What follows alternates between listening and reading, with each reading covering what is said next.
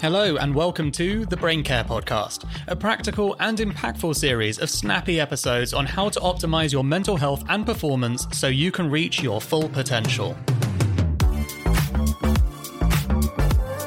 My name is Dan Murray Serter, and I'm the co founder at Heights. We make smart supplements and clever content with the world's leading experts to help you take care of your brain so it can take care of you.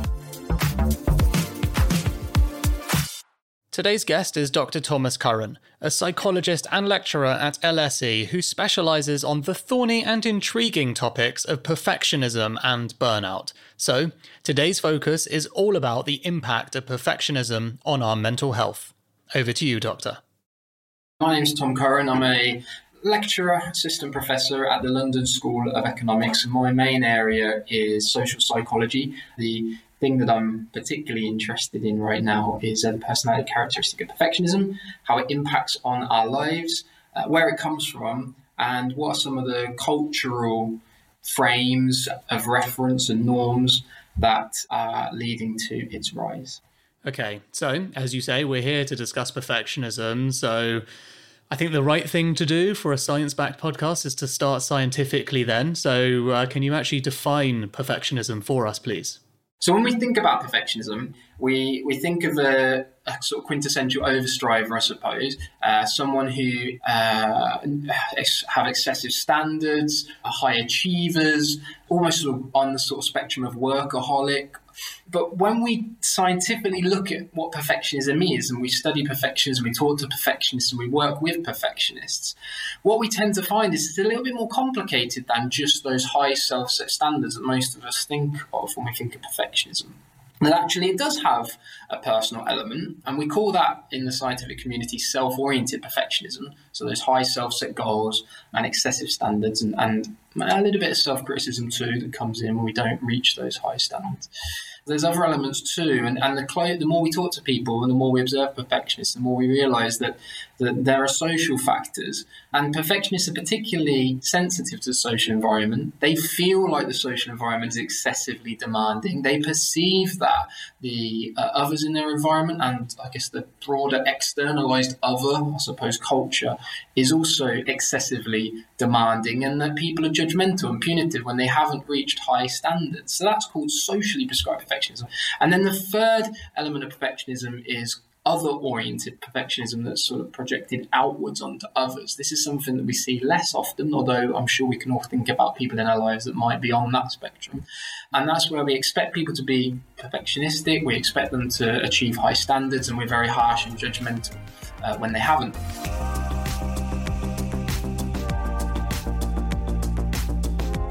Right, so I mean, having conducted, I'd say probably easily a hundred plus interviews, job interviews, this is, sorry, in my life with potential employees, the one golden question, obviously, you know, what's your biggest flaw? I guess the most common answer I get is I am a perfectionist. The question is, how come everyone is so goddamn perfect when they're doing interviews? What's that about? Well, I think uh, it goes back to what we think of that people value in our culture and our society.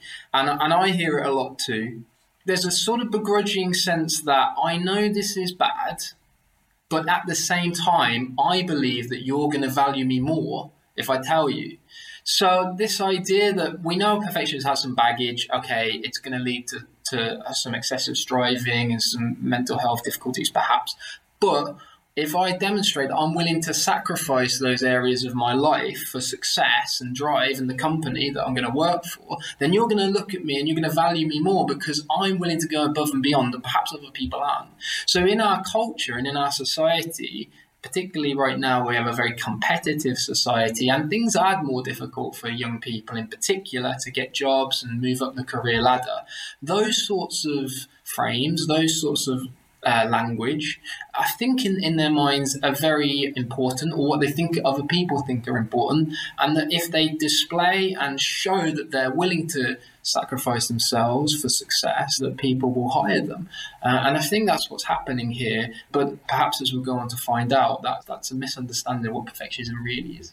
Well, I guess before we get on to the uh, the question probably everyone does want to know, which is, you know, what are the downsides, what are the negative effects? Let's start happy.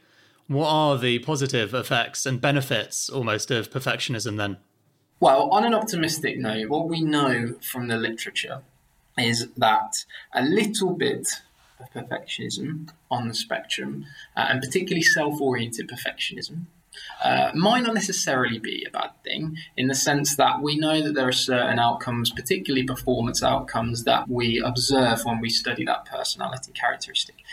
So I think there is some good news on that particular element, but we don't see that, by the way, for socially prescribed. So people that perceive these uh, social environments excessively demanding, we don't really see that they have any performance benefit from that worldview, and we don't see it also, interestingly, in other oriented perfectionists. There is a short hit to their performance, but it's only short-lived, and the long-term and the long-term data on performance for those individuals is also not great. So, so the, the good news is that there is some element of that self-oriented striving that can produce performance outcomes, but we have to be really careful because if we go above and beyond, go too far, then we reach a zone of depreciating and sometimes inverted returns.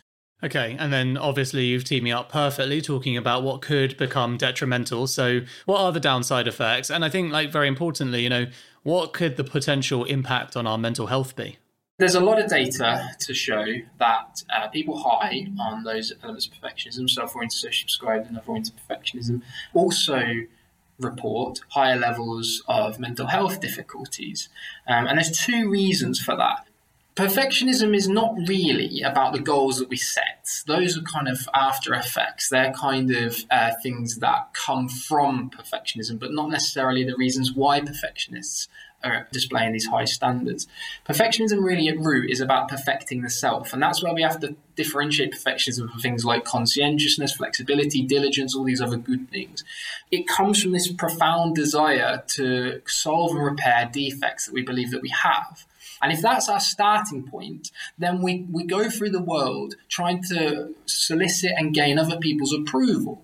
If other people like us, if they validate us, then we're worth something. And so that idea that we go through the world needing to be approved of leads us to set high standards, excessively high standards, because in order to be the only way we can guarantee approval is if we excel.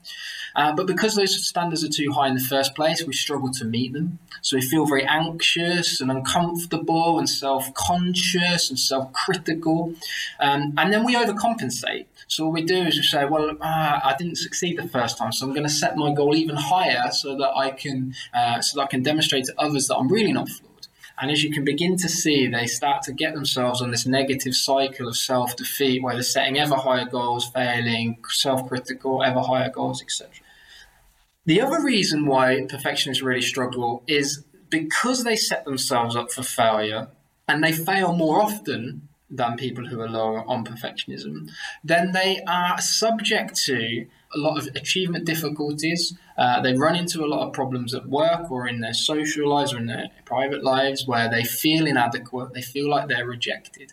And because they bind their whole sense of self and worth in those achievements and those social relationships, then they feel every single bump in the road. So not only does perfectionism put us on a cycle where we fail more or we feel like we've been rejected more, but also the impact of that failure and that rejection on our sense of self worth and our mental health is amplified by the very perfectionistic tendencies that are driving it in the first place.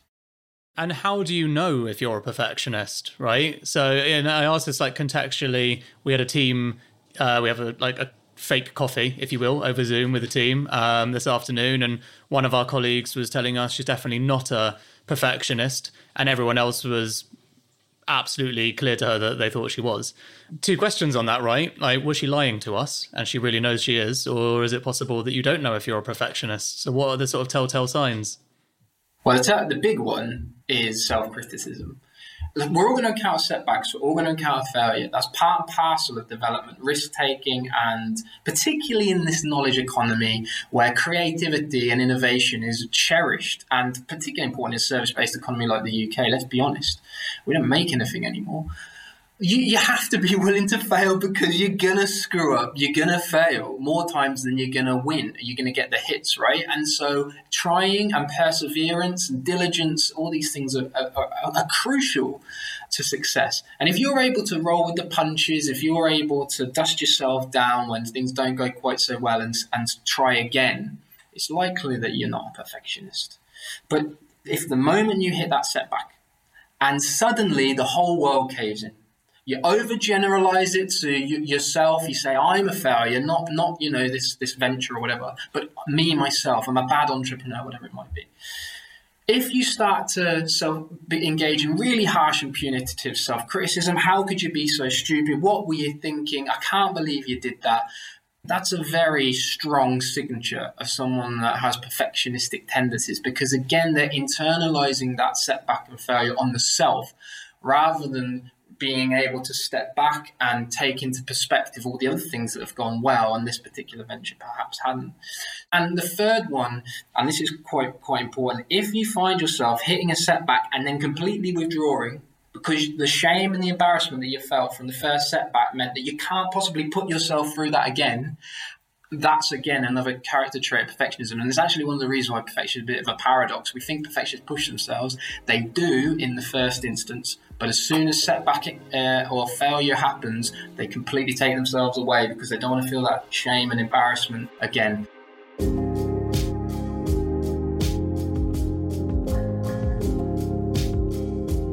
Far be it from me to force a scientist and statistician to give a hunch on what he thinks might have happened over the last year, but here we are. I mean, maybe you've got some data as well, but 2020, an unusual year for people, um, rise of a pandemic, more importantly, just the change in how people work from home. What have you learned uh, from that experience?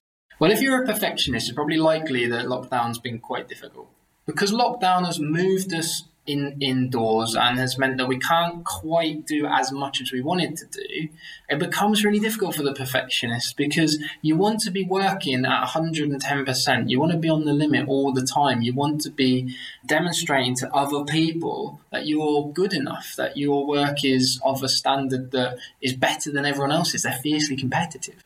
So of course you then take you take that away and you say you have to now work in your individual silos. It's going to be harder to get as much done as you wanted to get done. You can't be in the office to do various things. Everything's moved online, yada, yada, yada.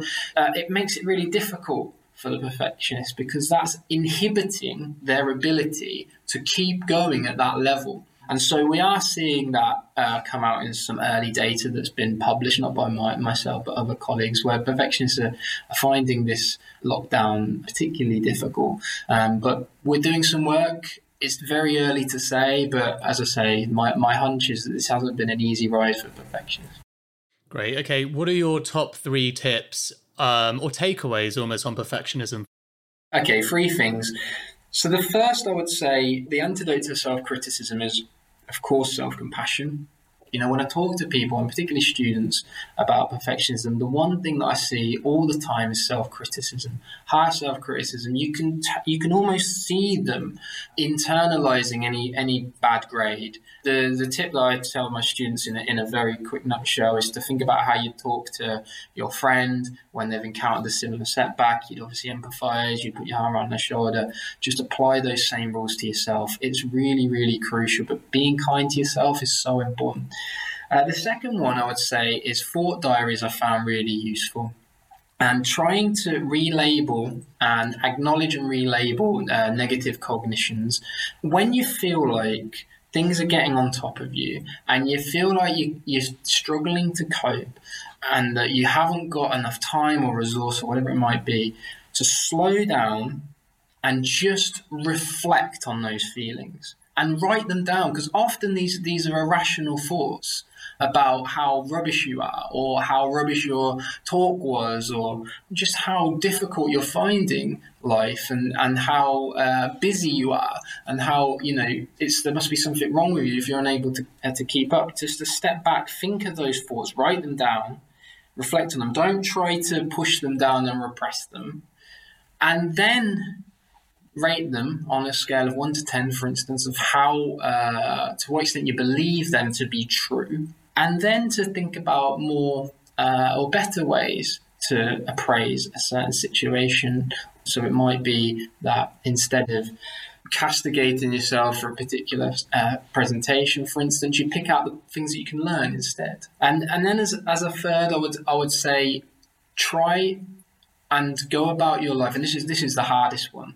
Go about your life with courage and then being unafraid to show your vulnerable self, to show your real self with all your imperfections and all.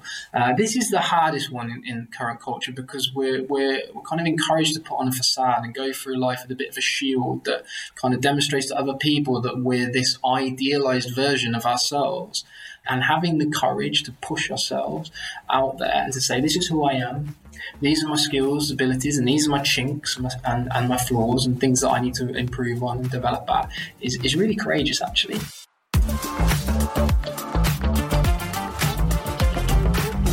Thank you so much for listening to this episode of the Brain Care Podcast. Don't forget to leave us a review and subscribe so you don't miss any future episodes, and follow us at Your Heights on Instagram and Twitter for daily doses of brain care. If you want to know more about how healthy your brain is, you can head to yourheights.com forward slash brain health to get your free score from 1 to 100. See you next time.